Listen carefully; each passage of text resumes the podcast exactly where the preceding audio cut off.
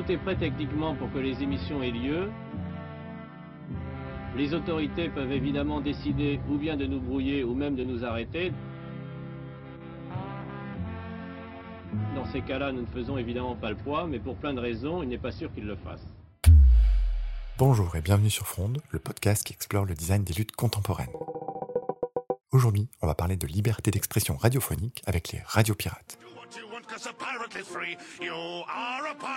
Très souvent racontées sous la forme d'émissions, les premières radios pirates françaises remontent aux années 70-80, avec déjà, à l'époque, des radios engagées.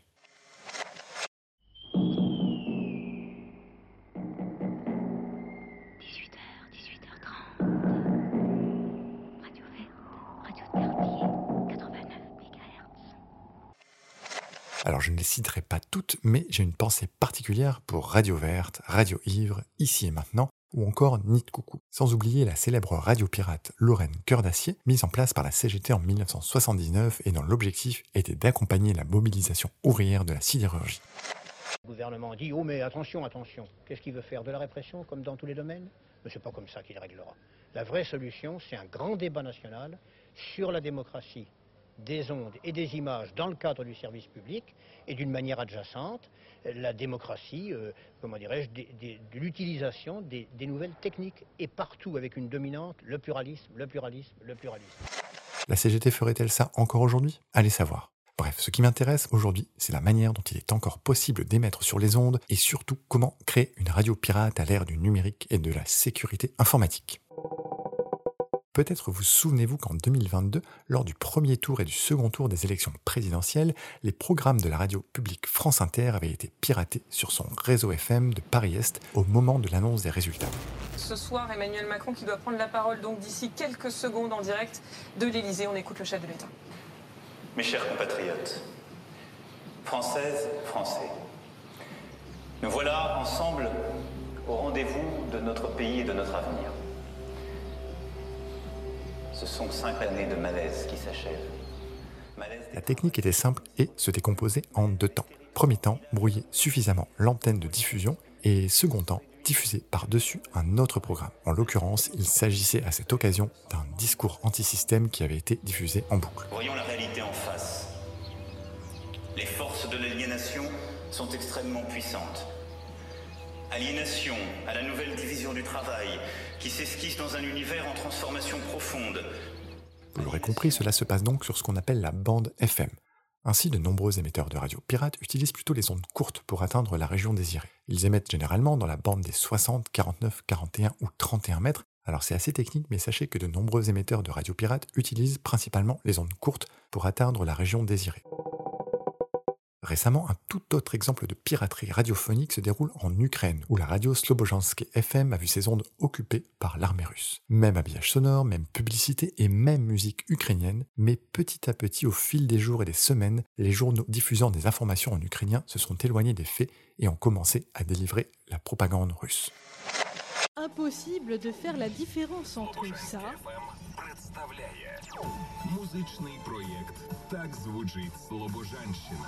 et sa version pirate. Les 2 habillages proviennent de la radio de Mihailo. Il aura fallu plusieurs mois aux citoyens locaux avant de se rendre compte de la supercherie et de cette volonté mensongère. Vous l'aurez compris, pirater une radio s'avère être un grand pouvoir et nécessite donc de grandes responsabilités. Mais voilà, lors des mouvements citoyens pour la justice et la liberté, les supports sont souvent les mêmes. Tracts, affiches, bannières, drapeaux, pancartes. Et il se passe aussi parfois par le web, par les réseaux sociaux, par les SMS, etc. Et c'est ici que s'inscrit la radio pirate, comme un autre support de revendication de militantisme citoyen. Gilles Gabriel, flou de toi, sur Nostalgie. Oh putain, c'est moi. Wouh!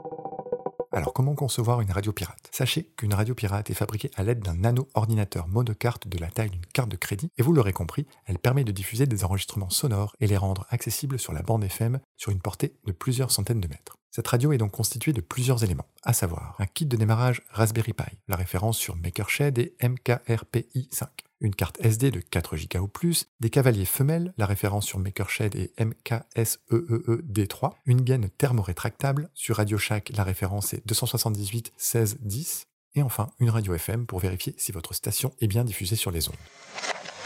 Les émetteurs sont assemblés à partir de pièces détachées. Pour ensuite régler ces pièces détachées une fois qu'elles sont assemblées, il faut un certain nombre d'appareils comme un fréquence-mètre, un contrôleur universel, un oscilloscope qui nous permettent de savoir que les émetteurs sont propres, qu'ils ne bavent pas sur d'autres fréquences et qu'ils n'entraînent pas de gêne pour les autres usagers. Car ces autres usagers pourraient être facilement gênés, ce sont les ambulances, les avions, la police qu'il ne faut évidemment pas gêner pour ne pas donner de prétexte.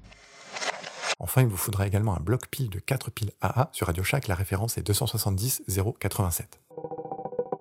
Une fois ce matériel réuni, plongez-vous dans le tutoriel en ligne des développeurs Sam Freeman et Winter Woods qui explique le protocole de fabrication. Vous le trouverez sur le site instructables.com. Mais pour les plus pressés, sachez qu'en résumé, il vous faudra, d'une part, fabriquer une antenne filaire de 75 cm, d'autre part, installer le logiciel PiFM pour flasher votre carte SD et y déposer vos enregistrements sonores comme de la musique, des discours, des conférences ou plus largement votre propre émission de radio pirate. Ensuite, il vous faudra inscrire sur ce logiciel la fréquence sur laquelle vous allez émettre. Les fréquences FM utilisables vont généralement de 87,5 MHz à 108 MHz. Enfin, les quatrième et cinquième étapes consistent à assembler l'antenne et la carte SD sur le Raspberry Pi et brancher l'alimentation.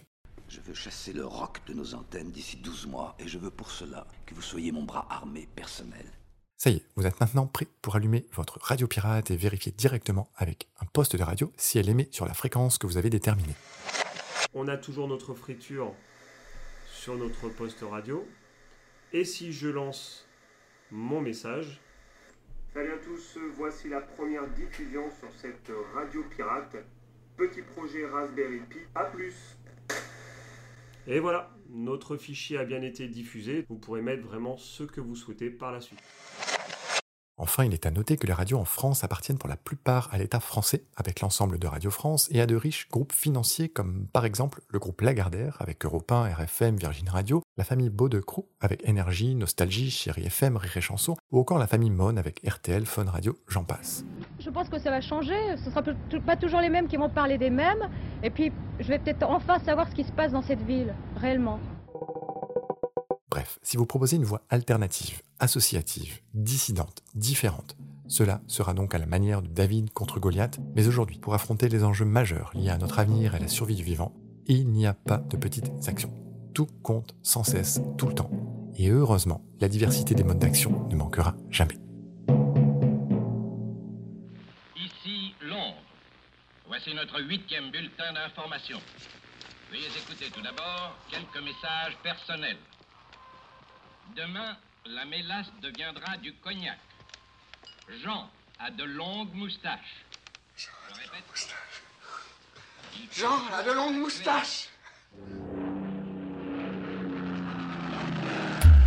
D'ici quelques semaines, le podcast s'arrêtera après 20 épisodes. Et si vous voulez retrouver à la manière de ce podcast 100 outils de lutte citoyenne à comprendre et à fabriquer, commandez le livre Hacker Protesteur sur htkr.fr.